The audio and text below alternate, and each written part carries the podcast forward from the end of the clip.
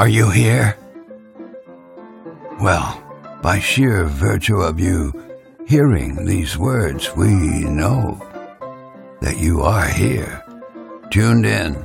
Episode number 998 of The Paul Leslie Hour, featuring our third interview with singer actor Robert Davi.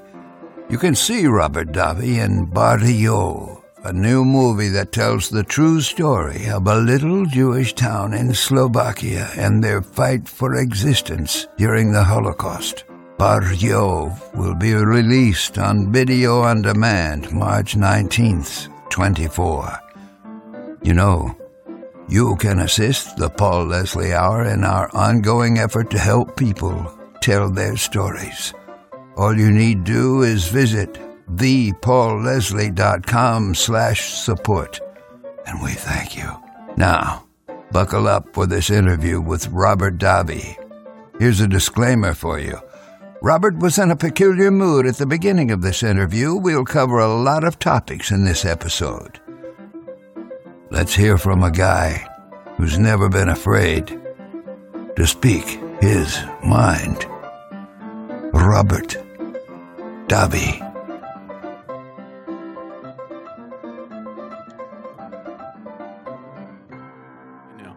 The Paul Leslie Hour. And tonight, Paul's guest, Orson Welles, Chita Rivera, Johnny Carson, Topo Gigio, and the Flying Wallendas. the Paul Leslie Hour. Mm, good afternoon, Paul. Mm, That mustache makes me feel to talk like this. Well, that's a good thing.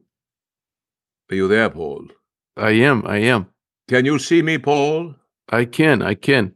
Does it look okay? It looks good. I like the black shirt. What's wrong with it, Paul? Tell me what's wrong with it. What's Nothing. wrong with anything?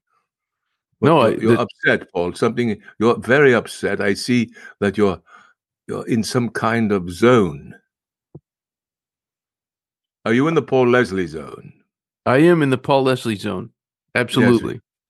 Yes, we never got to spend much time together the other day. Well, this is really Robert Davi.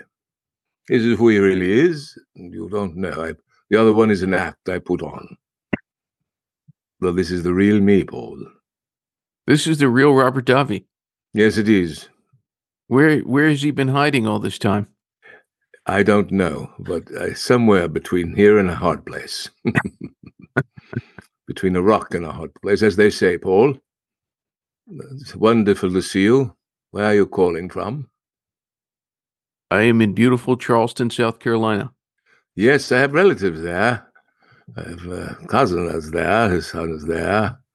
Charleston's lovely. The airport there is lovely, by the way. Nice mall kind of. You can buy lots of nice things in Charleston. Eat some interesting food.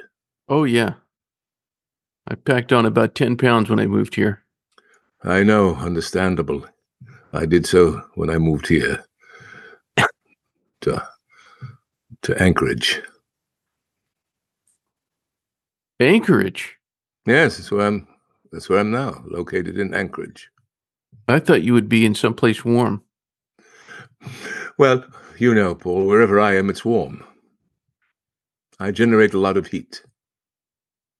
Aha. Yes. What can I do for you today? Well, I thought we would uh, get into a little Q and A. That's fine with me. It's okay with you. Little sip of Java to begin the day. Nothing wrong with that. Nothing wrong with that at all. No, it's not, Paul. It's not nothing wrong with it at all. So tell me. Is this disarming to you? Is it a little bit disarming? I never had anybody do it. I'll tell you that. Well, there's always a first time. Why not? Who says we can't be a little bit of Andy Kaufman on a day or two? I just don't know why I'm doing this, but I just feel like this right now.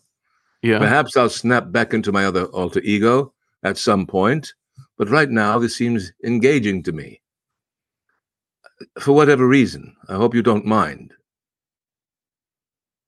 I hope it's not upsetting to you. No, I'm not upset. What are you then? You're, you're something. I'm I'm puzzled. You're baffled. Baffled is the word. yes, baffled. You have to be baffled, don't you think so? Uh, since you know Dick Cavett was baffled many times with guests, if you Oh. ever recall. Oh yeah, he was. It's always good to throw a curveball, you know. See what comes of it. What uh, Let me- engages. Go ahead, ask. Uh, what would be your best impression if you were trying to do an impression of Robert Davi? What would that be? I don't know because Robert Davi has many facets. It's very hard to find him sometimes. And sometimes you have to dig deep, and sometimes it's right there. Anyone who really knows me knows it's very difficult to find Robert Davi. It's a deep dive, Paul, a deep dive. Anyway, uh, don't know. He just pops in when he feels like it, knocks on the door, so to speak, and says, let me in, and I acquiesce, of course. You don't know what can trigger this. So this uh, th- th- this could be any day of the week. Oh, of course. Absolutely. it happens hourly. It switches off. Could be something else. Anything. Could just go if, into something else. I, I don't know what does it. You see, it is just what respond to, you see. I don't know for sure what does it to me, but it certain things do it. I used to like Jonathan Winters, you know, he used to do different things. You remember Jonathan Winters there, Paul? Oh yeah, yeah. He was quite interesting, wasn't he? A good character, Jonathan Winters. I think, yes, he was quite interesting, Jonathan Winters. But I think it'd be good to have.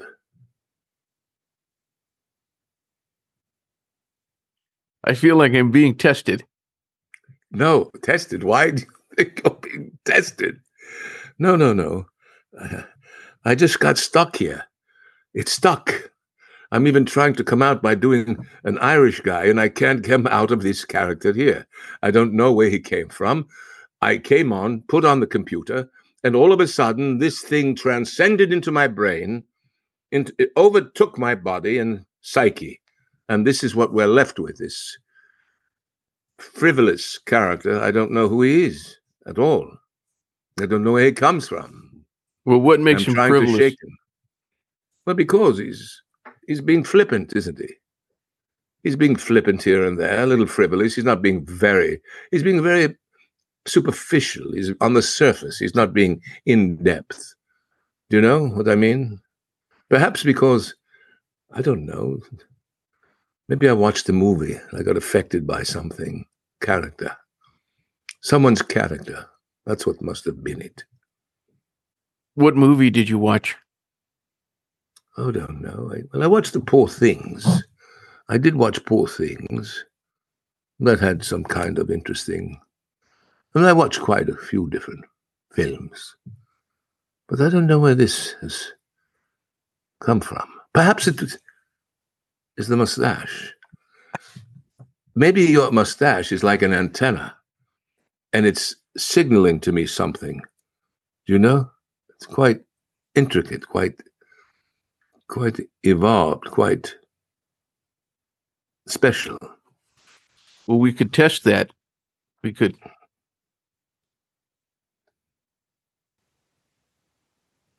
Who are you now? Well, I still see the. Uh, well, I'm still the same character, if you ask me. Actually, I still look the same guy, but that was very good testing. That was a good attempt at it. You'd have to untwirl it, maybe chop off the ends, shave down a bit, and then maybe something else would happen. But I don't know. Anyway, okay. You, can said throw away okay. The first twenty minutes. Let's. You ready, baby? Let's go. All right. well, uh, we that was the warm up, I guess. I don't know what it was. Well, I can tell you that it it it put me in the right place of mind. Did it? Why is that?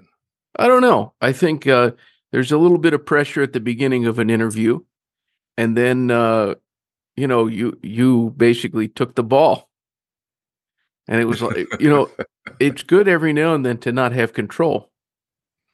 Yes, it is. And then I just thought, let's see where this goes. uh, you don't want to do that because it can go on for days. Trust Yeah. me. Yes, you'd be here till midnight. Well, Robert, this is our third interview. Yes. Quite interesting, isn't it? It is uh, spanning, I think, eleven years now, and Yes. you've always been someone who isn't afraid to speak. his first-. You've done how many interviews? Well, this is episode number nine hundred ninety-eight. Oh, two more to be a thousand. Why don't we wait for a thousand? You should have told me that. Who do you have for the thousand coming up? I don't know yet. Ah, see, I should have waited. I should have waited. But I realized if I did that, then I could wouldn't be able to get anybody to come on because everybody would would want to wait. That's true. That's true, but now I know it's 998. Two away from a thousand. Damn. Thousand is is a big number. Yes, a thousand. That's over 11 years. Well, eleven years since our first talk, but but yeah, it was uh, I think in two thousand. I want to say two thousand twelve or two thousand thirteen. Back on the radio. Back on the radio. What radio was it? At that time, I think I was on a station in Northeast Georgia. Uh, as I recall. Yep. And where were you born? I was born in Grand Rapids, Michigan. Michigan. And did Yep. you always have the, this idea or dream of being a Dick Cavett type? No, I- well, I mean, I think I think when I was really maybe 10, 11 years old, I was watching a lot of late night television. And one of the shows I used to actually watch, which it was so interesting to me when you said that I reminded you of Dick Cavett in some ways, because I was watching Dick Cavett when I was like 11. I would watch reruns and I I would get up in the morning and my parents would, you know, want to know what it was. What were you doing all night? We heard you up. And I would say, I was watching Dick Cavett. Dick Cavett. How Yeah. cute. Yeah, that's what And I were they happy you were watching him? Were they, uh, uh, were they, did they say, that's interesting, son? Oh, they said they, they said some they kind of looked at each other and they would say something like, It's Dick Cavett. It's Dick Cavett. And it, how did you happen upon him? That was the kind of things that they wanted to know. And you what'd you say? Oh, just flipping channels. I mean, I would see different people's names and I would, you know, there would be uh, a rerun of Jack Paar and I would just like the way that name looked. And I would just think, yeah, I'm checking this guy out next. And I wanted to, I would stay up as late as I could. If I could see the sunlight, I thought that I won. Hmm. Yep. And that led to Paul. So then, and what were your parents' names? My dad's name is Paul. My mom's name is Sharon. Are they still around? They are still around. Yes. So they're watching your shows. Sometimes they catch them. Yeah. Interesting. Yeah. And um, They're probably watching this one. perhaps. Hello there, Paul and Sharon. Godspeed. Good to see you. But uh, so, all right. So this was you were like 11 years old and you were watching these shows. And then what made you throw your hat in the ring? What was that moment? Well, I I I had written an article about a station, Radio Margaritaville, and I interviewed the program director, but it was just like a, a print, you know, article. And I told uh I told the program director that I wanted to have a show. And so Hmm. he gave me a slot. No See that? experience. I'd never been in a recording studio or anything. How old were you? I was 22 at that time. Did you love it? I loved it right away. I didn't. Yeah. I just wanted to do that then. See that? So then you went on and uh, did radio. Hmm. And then when did the Paul Leslie show begin? Well, I started doing the podcast uh 2017. So Okay. these the, this 998 episodes has been since 2017. Ah. So And you you got married around then. uh 20 2015, the last day of 2015 was when I got married. Right. What's your wife's name? Karina, Karina, that's right. Karina. Tell her I said hello. I will. See, So you could save this for the thousandth episode. Paul Leslie interviews Paul Leslie.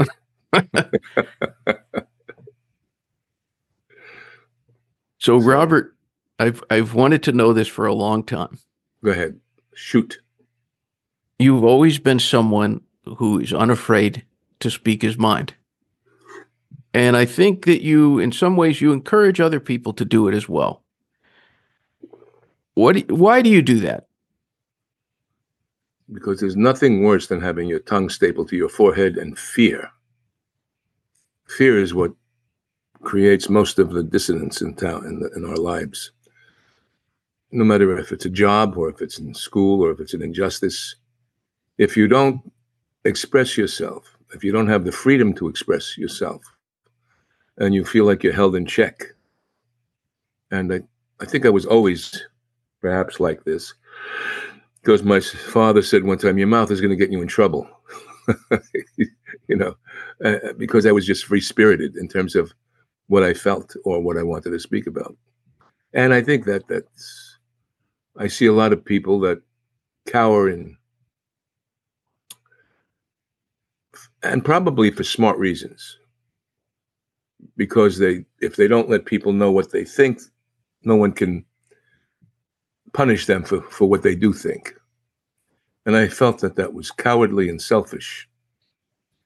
That's what I felt. I felt that I was letting money, not morality, govern my my principles. And by, you know, not speaking out against, at least from my limited knowledge of what I'm experiencing in life or have experienced.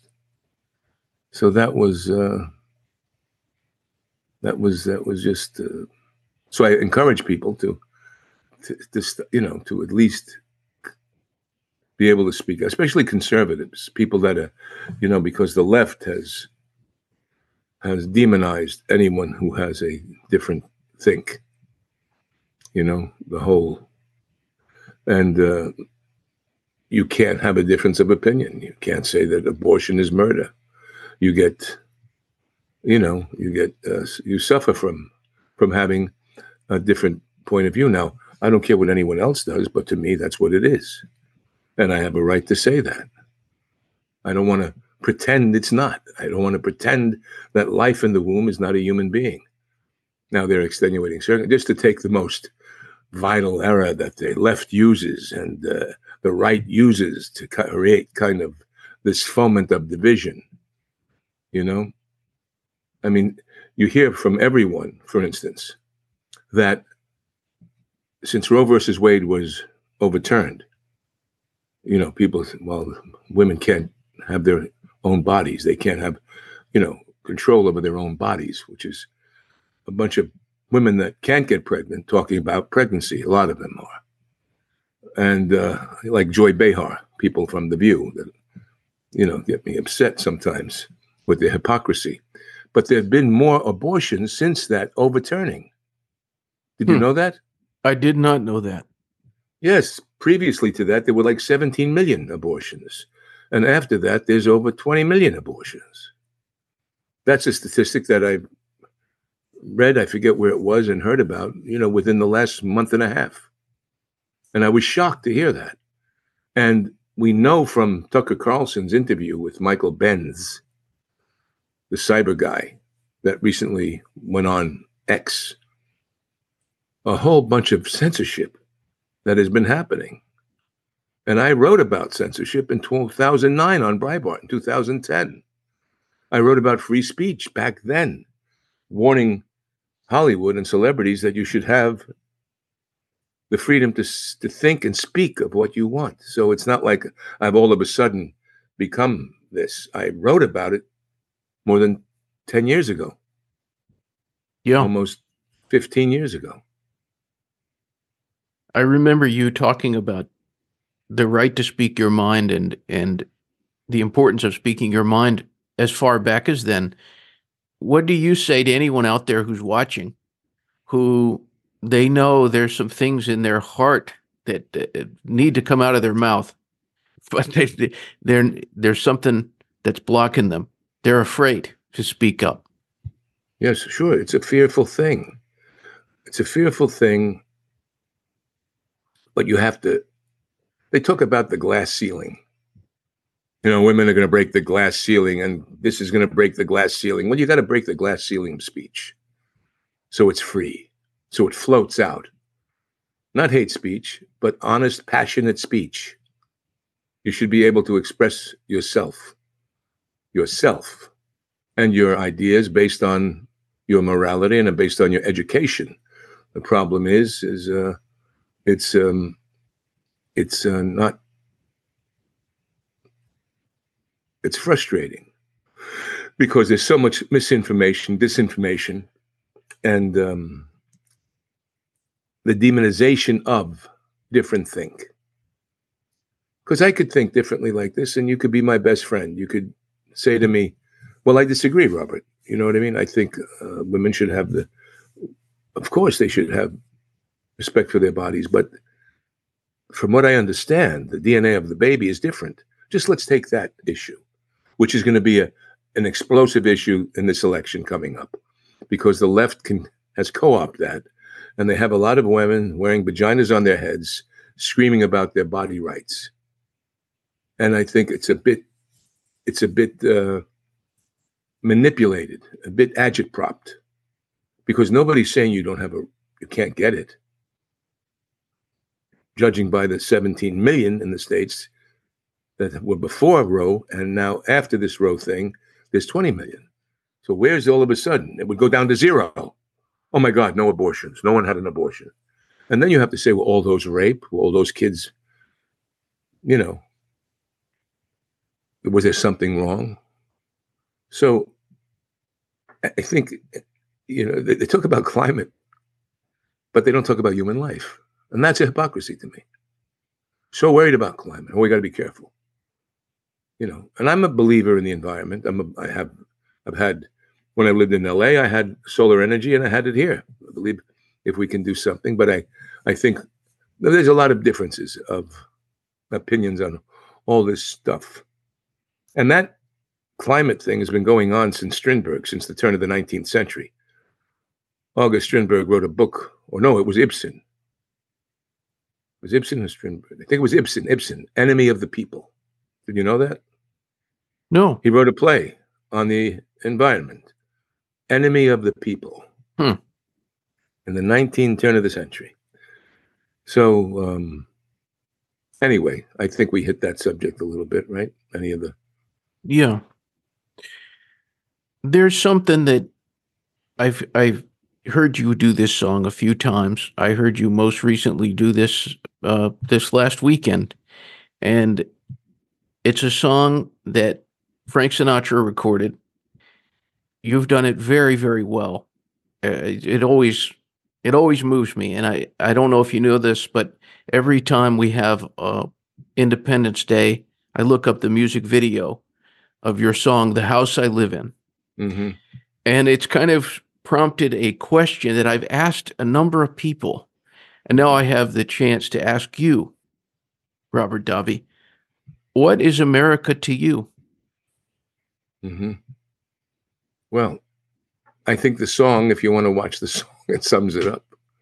Yeah. You know, it's the tapestry of the people that have, for me, e pluribus unum.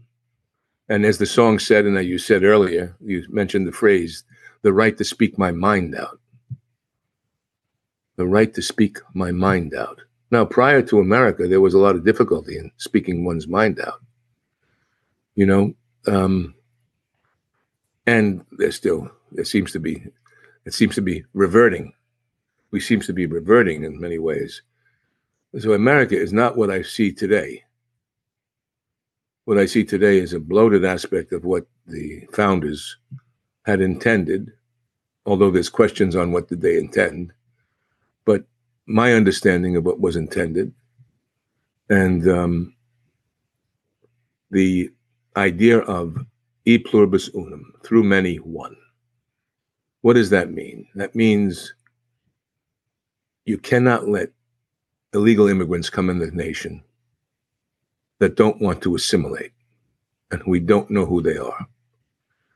This will cause, like what happened in Kosovo, when you have opposing ideologies that split up the country from within.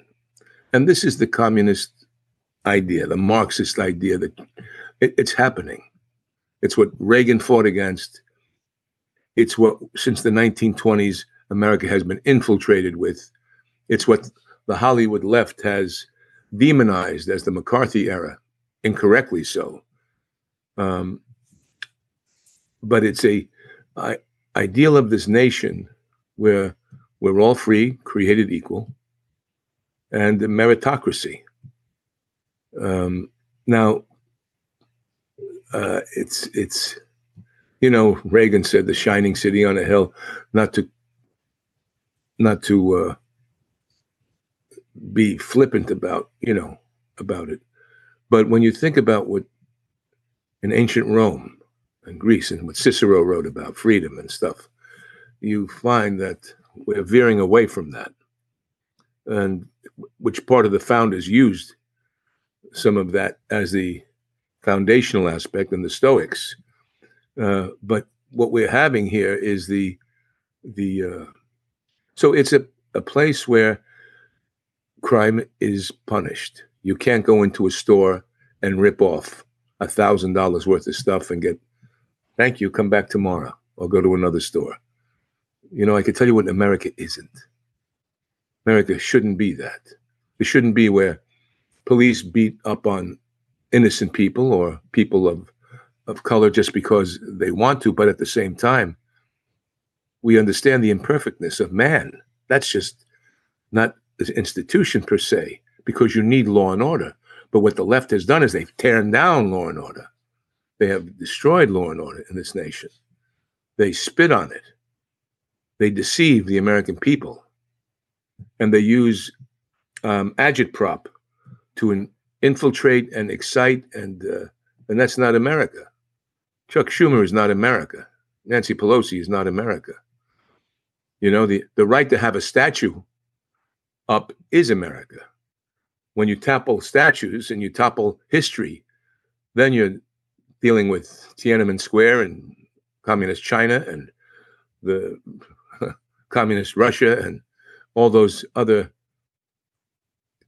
countries that are, uh, you know, uh, autocracies, and uh, it's uh, it's unfortunate. Again, the and it starts with the people, but the people being able to be civil to each other. You know that song, "The House I Live In." There's many other verses to it. Hmm. It was actually written by two communists. Really? Yeah. And you can imagine why, because the house I live in, you know what I mean? It has that universal theme, which there are some aspects to that philosophy which are good. You know what I mean? There, there's a, there, but it gets distorted. It got used a different way. But there are many verses to that song that absolutely paint a different picture and the, the ones that Frank chose and those guys uh, to do the short video back in the day, 1946, was something that was in contrast to anti-Semitism and racial bigotry. And hmm. um, you know, but but the the you know the turn of the century, in the turn of the century, the, the 1778, to get into some of the universities, you know, you had to read Cicero and Marcus Aurelius in Latin and in Greek. Did you know that? I've I've heard that. Latin and in Greek. And what have we done to the educational system? What are we feeding these kids? So this is America's been hijacked. There's a global cabal, and that's not America. You know, as much as people want to say it, and uh, you know, Woodrow Wilson, and I've talked about that before, after the Federal Reserve said, I have unwittingly ruined my nation after the uh, Federal Reserve was instituted. I have unwittingly ruined my nation because we were a nation of individuals, of, uh, and uh, I don't know, it's a, I'm, it's a complex question. That's not an easy question because it's what is America to me? And different people could have different responses to that. But it's not what I see today. It's yeah. not what I see. I see the right to speak my mind out, absolutely. That's one of the things when I do that. And I absolutely say it's the people. But it's um and it's that whole thing, you know, the neighborhoods, your your work is the, you know, the work is by my side, he says in the song. And um that little town or village where my people lived and died. Hmm. Um, so it's it's um, but especially the people. And the people have been distorted. And when you have, like I say, it's it should be such a it should be such a deep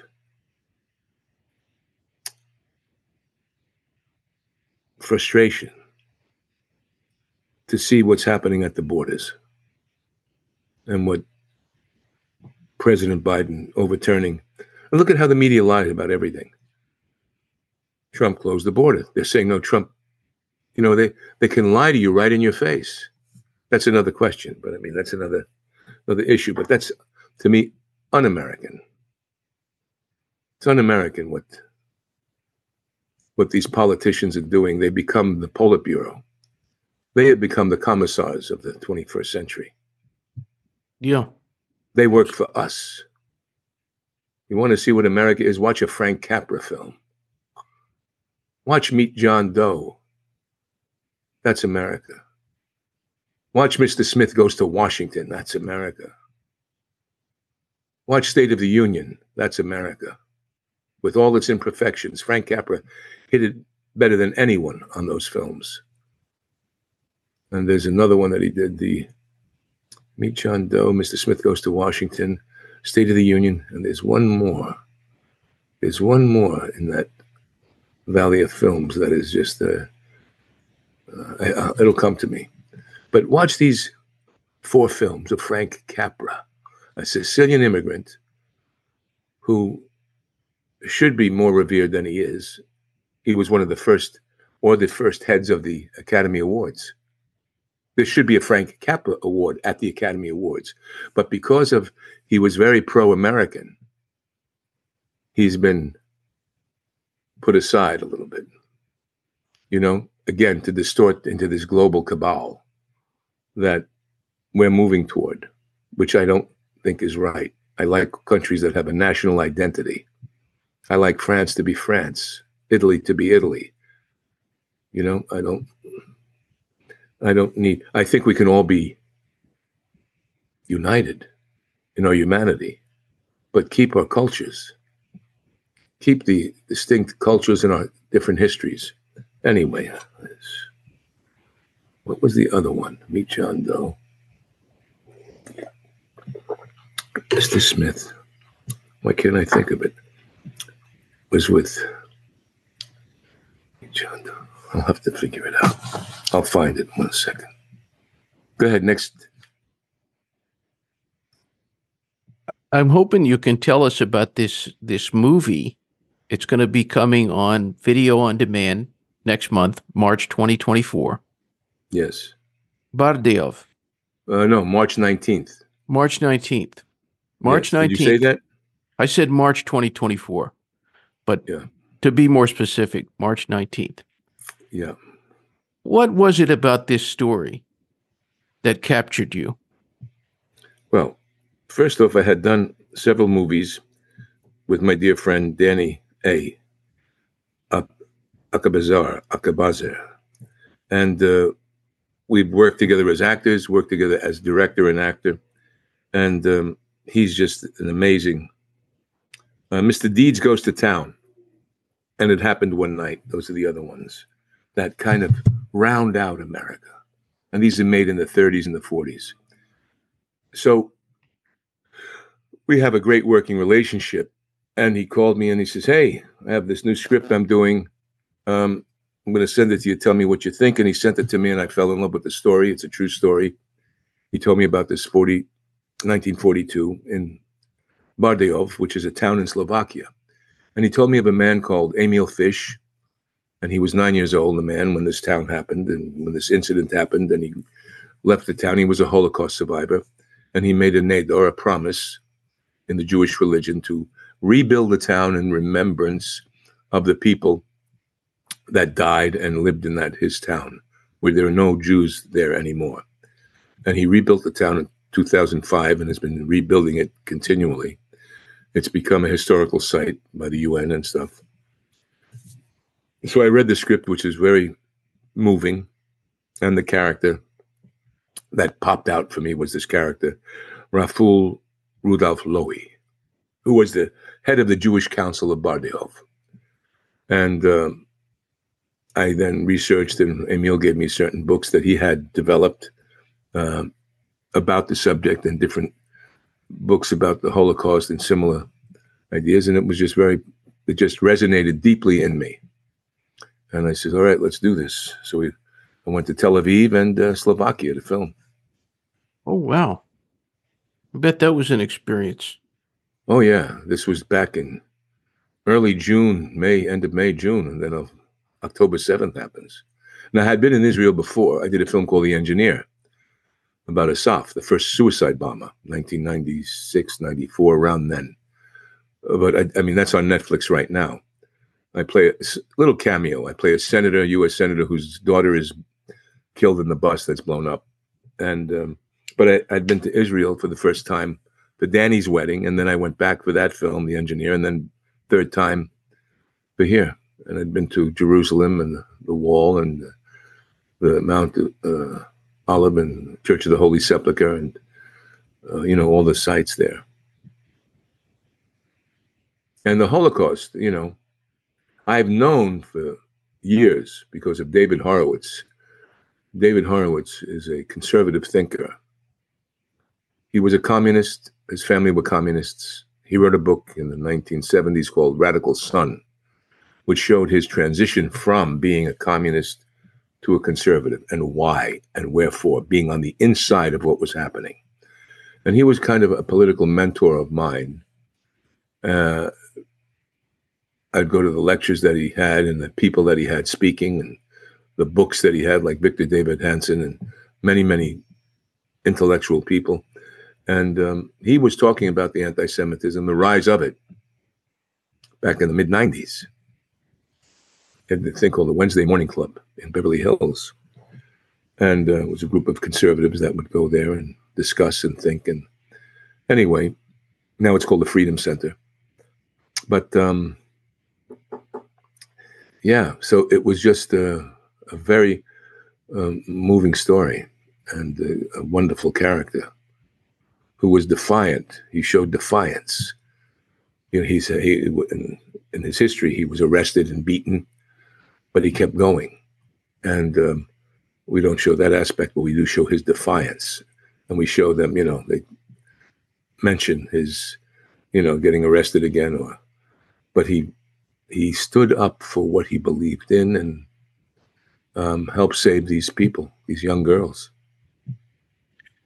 Robert he was part of the resistance, also in Slovakia. Robert Davi was for you viewers, uh, this is be warned. Robert Davi was in a rare, weird mood for the beginning of this, yeah, and that's why. Yeah. Maybe I should do different character now. Maybe I do Greek.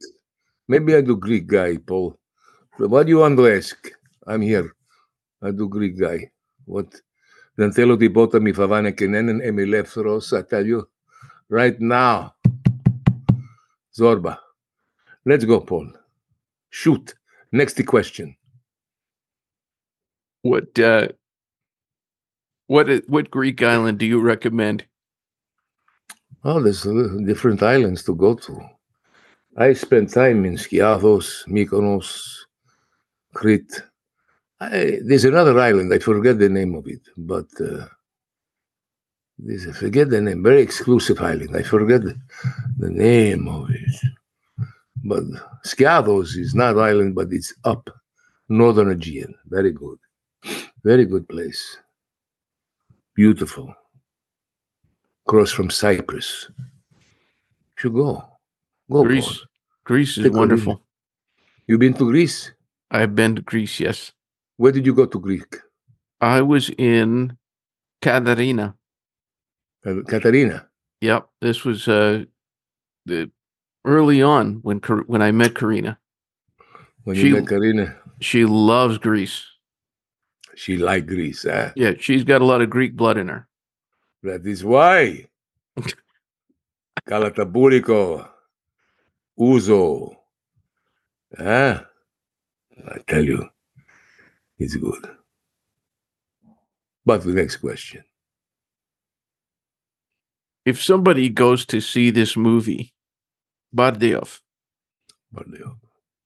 what is it that you hope the viewer gets from that experience? What do you hope they take away from it? Well, I hope, first off, you know, when I grew up, there were Holocaust remembrances and movies and in this late 50s, 60s, 70s. And then it started tapering away until finally people say, well, the Holocaust never existed. Until you have today that kind of sentiment being put out there quite a bit. So, and I remember seeing those remembrances in some of the films dealing with it. Um, very powerful.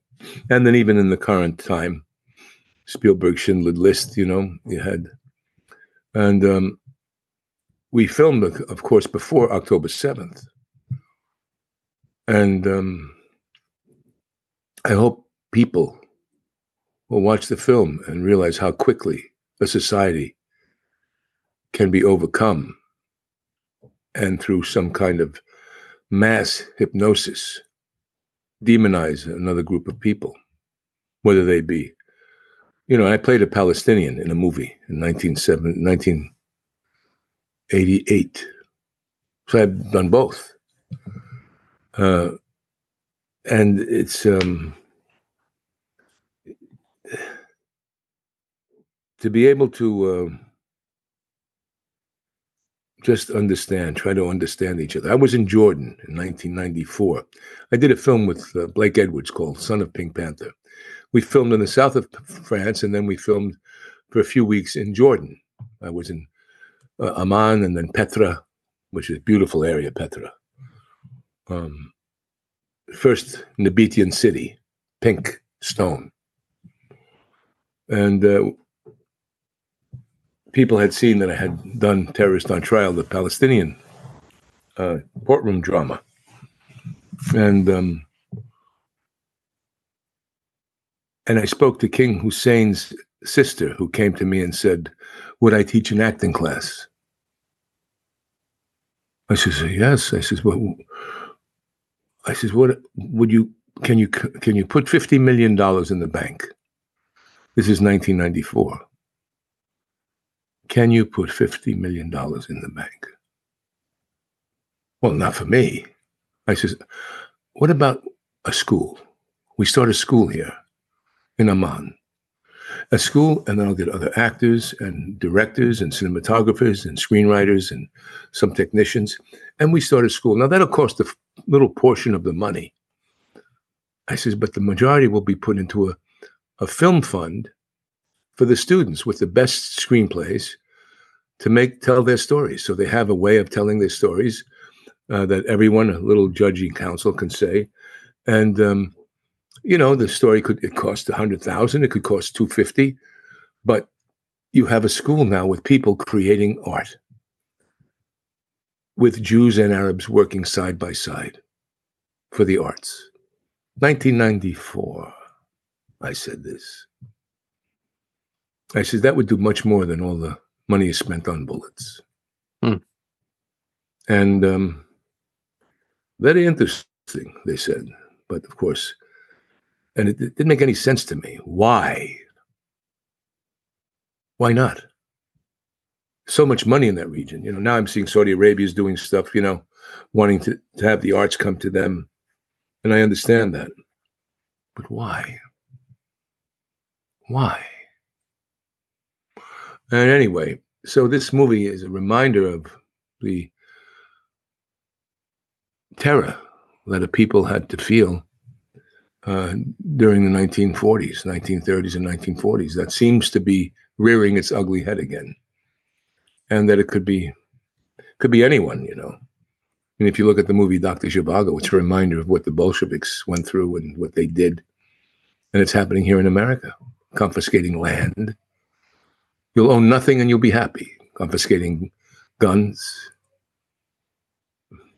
So films can educate and remind people and this also inspires because it's the message of it is to pull together and not be fearful. Um, and that's what we do in Bardeo. And where will people be able to watch this? It's on demand. It'll be, be on what platforms?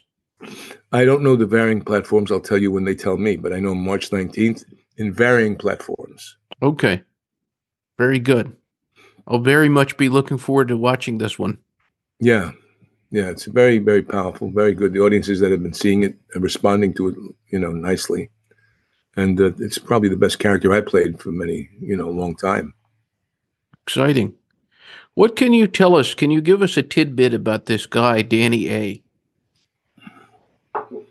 Danny A is a great guy, full of energy,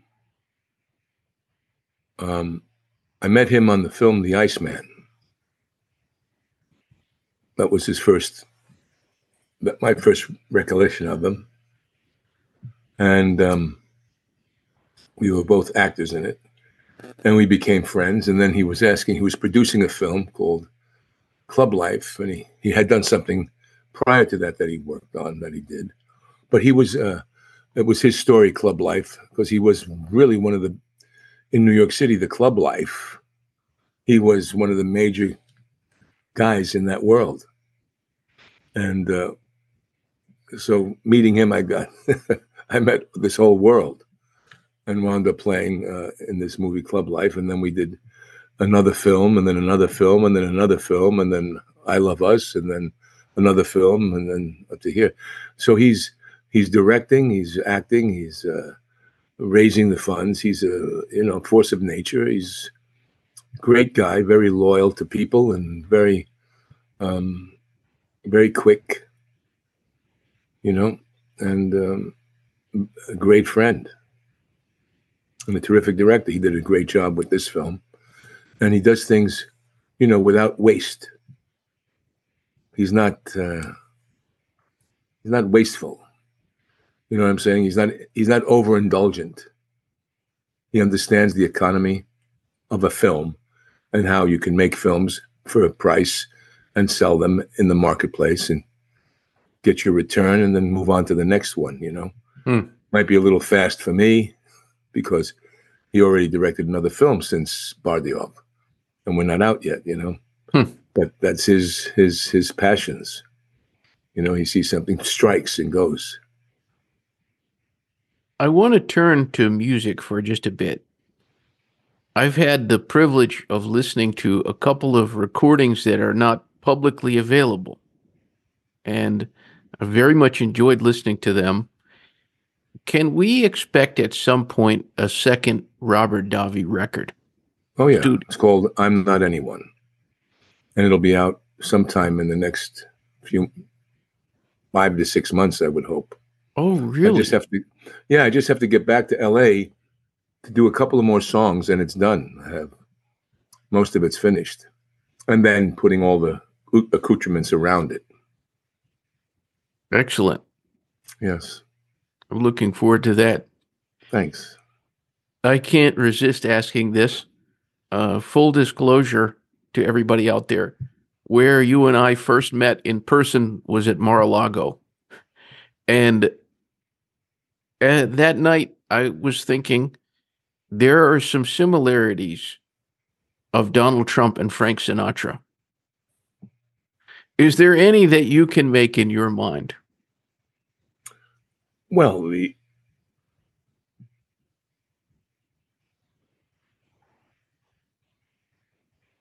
obvious one of speaking his mind. You know, he he he, didn't hold back. Sinatra did not hold back.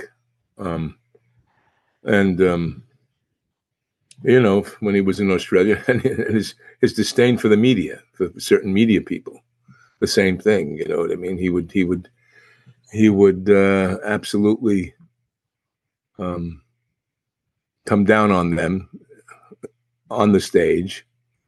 Um, his loyalty, wanting the fierce loyalty of people. Uh, the command that he has when he comes in. You know, he has that without having to sing. Trump shows up and it's, you know, it's like a Sinatra event. It is. It does have that vibe to it. Um, and I think they both love America. Now, Frank was uh, Sinatra was his mother, Dolly, was a staunch Democrat, and she ran several precincts in the Democratic Party, and they was huge Roosevelt fans, and then Kennedy fans, and then they made a transition. Sinatra did made a transition over to conservative, and and supported Nixon and, and Reagan and then Bush. Uh, the so the the I I think the politics would be some somewhat similar. Now, uh, I, they had a falling out. Eliot Weisman, who was Sinatra's manager, there was a falling out with Sinatra and Donald Trump over an engagement at Trump's Taj Mahal in Atlantic City. And I guess he was trying, you know, Trump refused to pay for some excess or who knows what. Nobody knows the real story there. But then from that, Eliot Weisman said, well, Donald Trump, Sinatra didn't like Donald Trump and he would be, you know, upset with him. Whether that is so or not, I don't know. Uh, it's spoke about, but both had their people that love them and also detract, they're detractors. Um, and both have, uh, um, so there's those similarities of them, you know both, both like beautiful women. Right. Um, there was controversy with women with them. You know what I mean? Controversy with the press with them. Uh, unfortunately, the I used to be played on Siriusly Sinatra, and I think it's something that I don't think because I did my first film with him. I don't think he would have tolerated the daughter taking me off the air because of politics, because I speak my mind out. Yeah. And that was another thing, you know. Now, the uh, the other thing, and people that love Frank Sinatra, some will just be cringing to think that there were similarities in terms of that. And Frank was, you know, he he he he he he was a he cared much also the charity things, quiet things he did. They called Sinatra Mr. Anonymous in terms of charity. And you can find many instances where Sinatra did things that happened for people that were anonymous things, and he didn't take any credit for it. It was from Mr. Anonymous, hmm. or it remained anonymous. And um, great speech by Richard Burton, the Mr. Anonymous speech. Do you know it? Yeah, I remember you. You actually, I did. yeah, you recited it one time. Yeah, I did it in my show. Yeah, and um, I do that periodically. That that speech, and Trump has been known to do things like that, help people, and you know he gets accused of not. So there's a quite you know a, a bigger than life personality always has a certain kind of, you know, complexity and. Uh, but I think that that um, you know that's that's where there, there is a similarity there is a a certain kind of you can't you know it'd be a lie to deny it. If I had to say what does Sinatra have more in common with Joe Biden or Donald Trump, I would say Donald Trump. Yeah. Donald Trump or Barack Obama? Donald Trump. Bill Clinton or Donald Trump? Donald Trump. Bush one, Bush two, Donald Trump. You know, so there was just a, so there is a, you know, you can make how you can argue your political point of view and uh, your personal point of view for whatever reason, but that's just my my assessment. One of the songs that you recorded, uh, I always think is a, I don't know, uh, it's it's one of the most optimistic songs ever. Uh, Frank Sinatra made it famous. The best is yet to come. And in fact, mm-hmm. you sang that song just a, a, few days ago on stage. What do you think about that? How, how, do you feel about what is yet to come? Well, that's also song is also on my album, Davi Sing Sinatra, as you right. know. Um, it, it's my I didn't know who wrote it. Was it Adolf? No, it was uh Betty Comden and no, maybe was it? Best is yet to come. Carolyn Leigh, the head start. You got it? Carolyn Leigh and Ca- who else? Lyrics by Carolyn Leigh, composed by Cy Coleman. Cy Coleman. Son of a itch. Cy Coleman and Carolyn. Yeah. Yeah. So, yeah. So the best is yet to come. Well, hopefully, if Trump gets elected, if he's not elected, I'm fear for this country. My own two cents, folks. Yeah. Agree or disagree. That's my assessment from what I've seen. Because 20 million people, 18 to 20 million illegal immigrants have come into the country. They're taking care of them better than they're taking care of our veterans and our homeless in America and people that need it in America. And the unwasted and the wasted money on senseless wars and wars that can be negotiated, but they refuse not to. As Eisenhower said, beware the military industrial complex. And now, as Mike Benz says on Tucker Carlson and on the Epoch Times interview, you should watch these interviews by this gentleman. Maybe you should interview Mike Benz, cyber. There's a lot of manipulation going on, a lot and uh, I don't even want to get into the 2020 election, but judging from what he was saying and what he's done and the deep dive he's done on what's happened, it's frightening. So, and that was the reason why the assassination of Donald Trump. And what I mean by assassination, it's like he's being stabbed from the front and the back. And that happened the day he he's not a perfect person. No one is. But can you deny? Do you have to deny his? And now uh, Pelosi's starting the drum again that Putin has something on him. They want to start that shit again. Putin has something on him. And, uh, you know, look, they've got stuff on Biden. I directed the movie My Son Hunter. You want to talk about corruption and the Chinese and all the other crap? Pelosi's, let's, don't let me get into it. Yeah. It's disgusting. It's disgusting. They got fat off of the American people. These politicians are no good. And Pelosi's Italian, and I'm saying it. What do you think people can do in the year ahead? They better go out and support Donald Trump and stay with it. I think they have to. I think they have to not listen to the white noise. Like listen to Nikki Haley go on and on about these two old guys. Well, you know what, Nikki? They said the same thing about Ronald Reagan.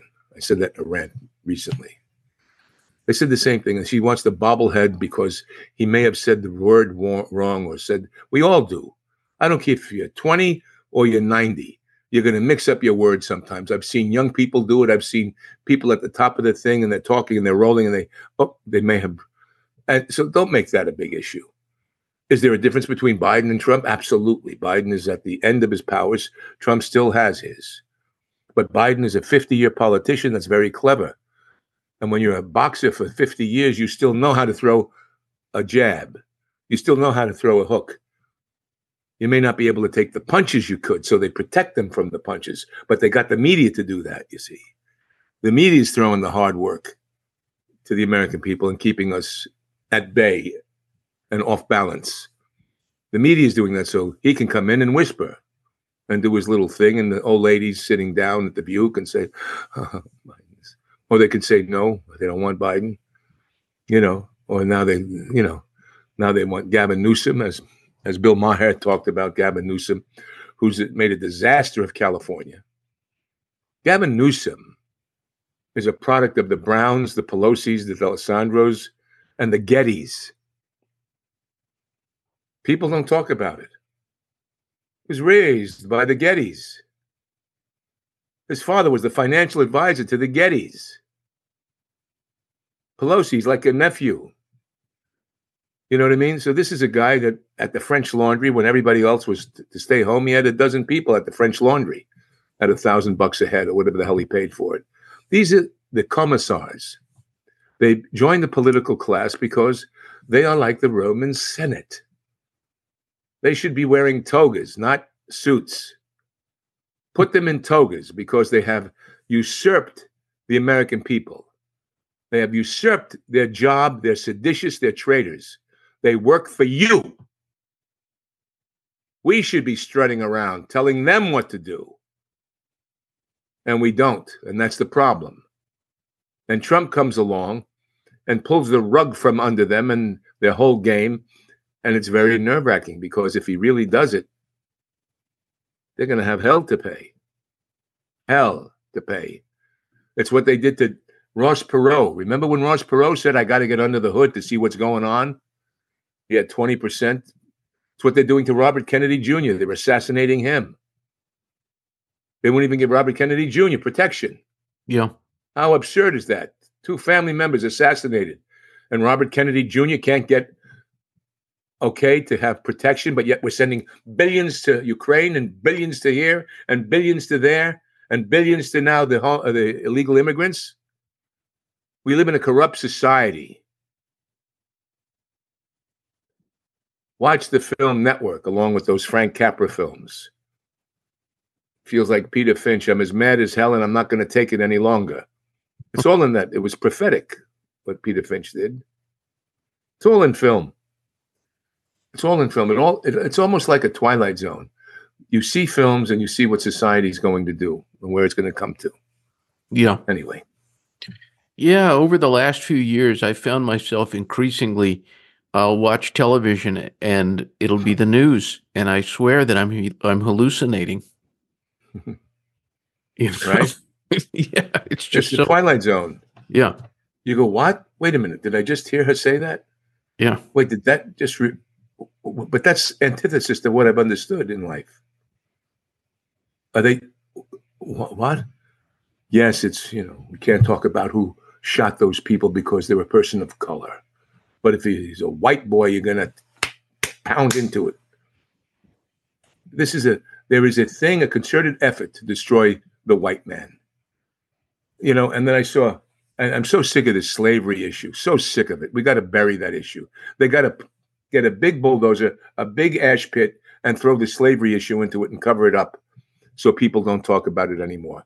I saw a video of these young babies in Africa, the Congo, being put or carried in these burlap bags by their by women and by other people. And these men stopped them and opened the bags to free the children.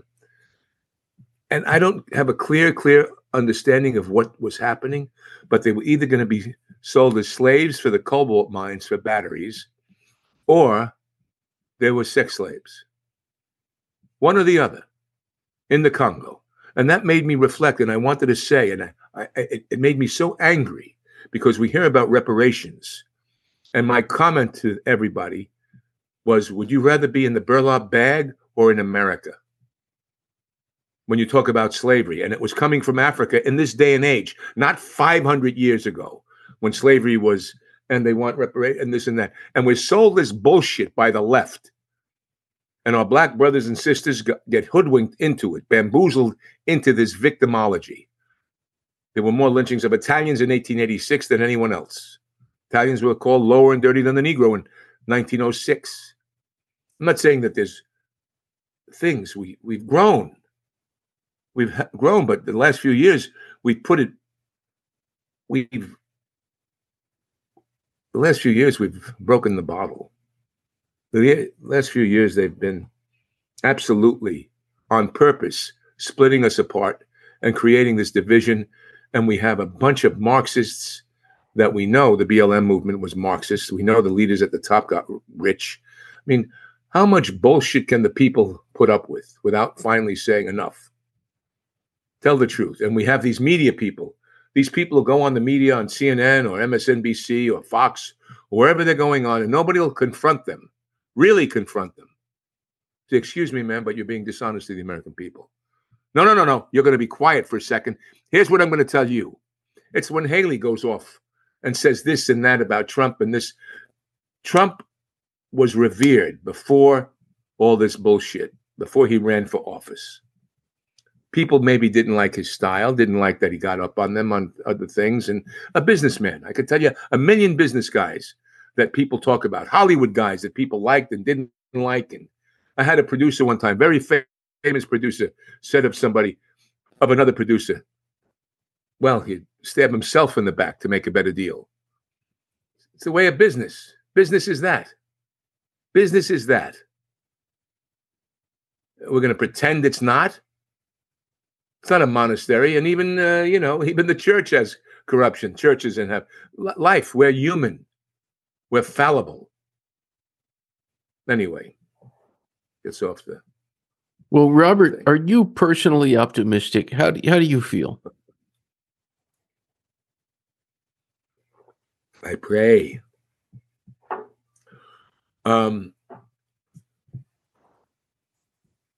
I'm I'm optimistic if the American people pull together. So, got to pull together. You know, you got to say to Haley, get out of the race. Get out of the race. You got to say to the Lincoln Project and those RINOs, you're full of shit. You got to be that direct, that frank, that honest. Because the American people are sitting there going, they hear that and they go, oh, he's terrible. Do you believe what Trump just said? And you got the people of the view that need to, I want to go on the view. I'm, I challenge the people of the view. I want to go mano a mano to Joy Behar and the rest of you guys. Put me on there. Put somebody with balls on your show, girls. I'd like to teach you a few things. Okay, Joy, instead of the crap you're feeding those women in the audience. All right? You feed them a lot of manure. Let's have a guy come on the show that's going to confront your nonsense, not just let you spew forth your crap. But they wouldn't do it, which is fine with me anyway. Smelly geese.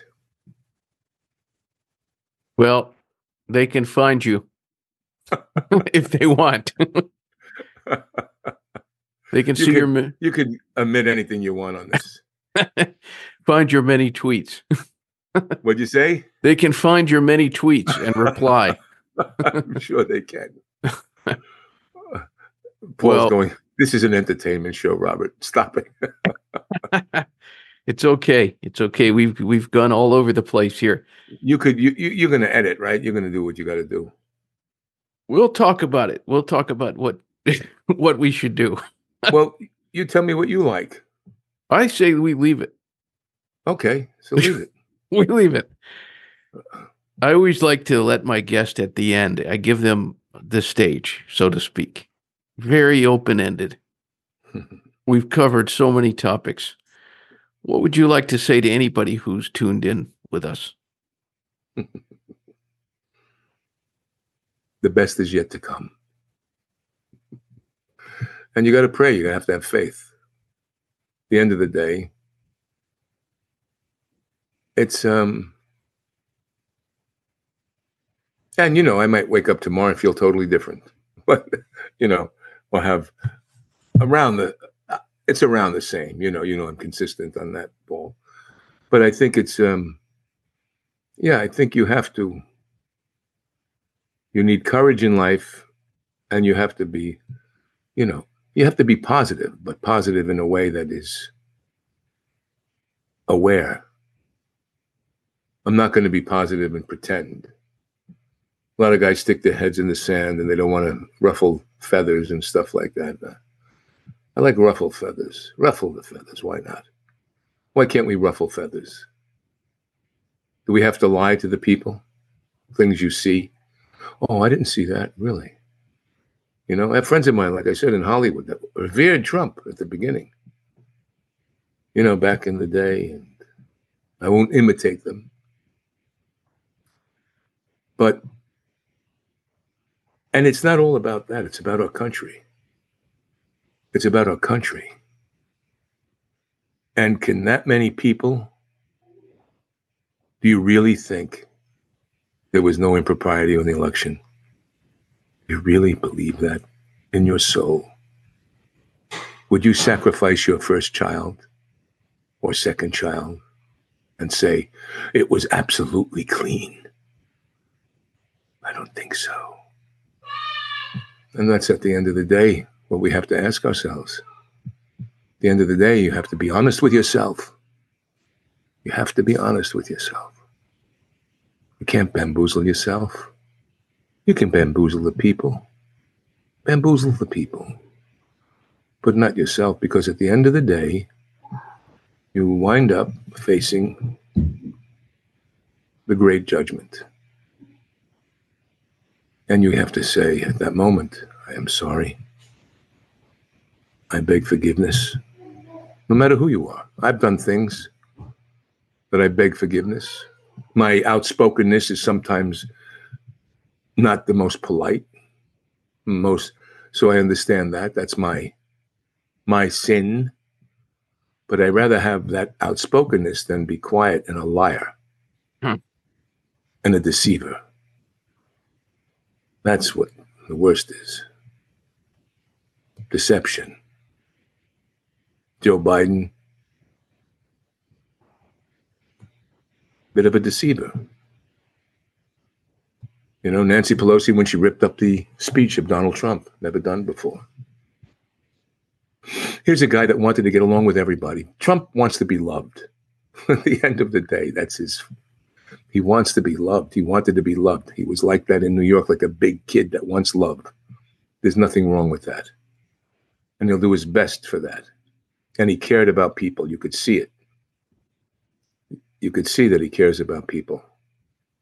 You can't hold 20,000, 10,000 people in the palm of your hand and not have some kind of authenticity.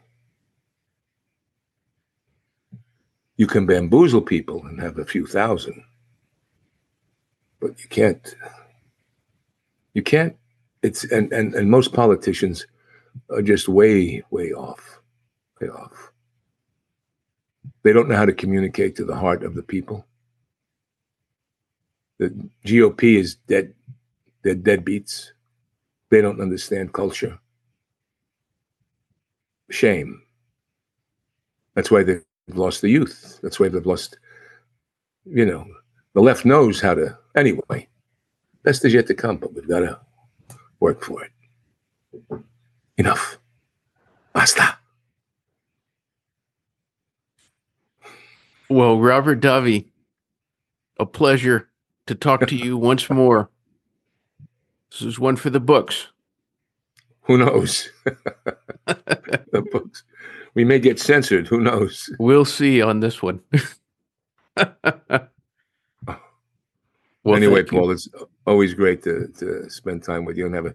This is the talk we should have had the other night we should have. You- over a drink. You know what I mean? When we met. Yeah. So that's what this was to me. You know, we didn't get to talk, and rather than an interview. You know, Yeah. I mean, I could do the. Well, you see, I think that it's another thing that uh, you have to realize that it's just. it- you know, I could do the Dick Cavett Marlon Brando interview.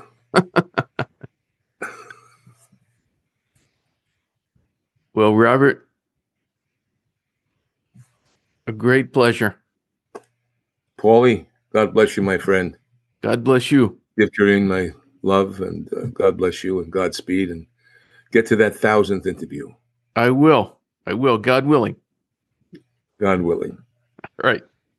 All right. Have a have a great evening. you too. All I'm right. tired now. Bye. Bye. We thank you and appreciate you dropping in for the Paul Leslie Hour today.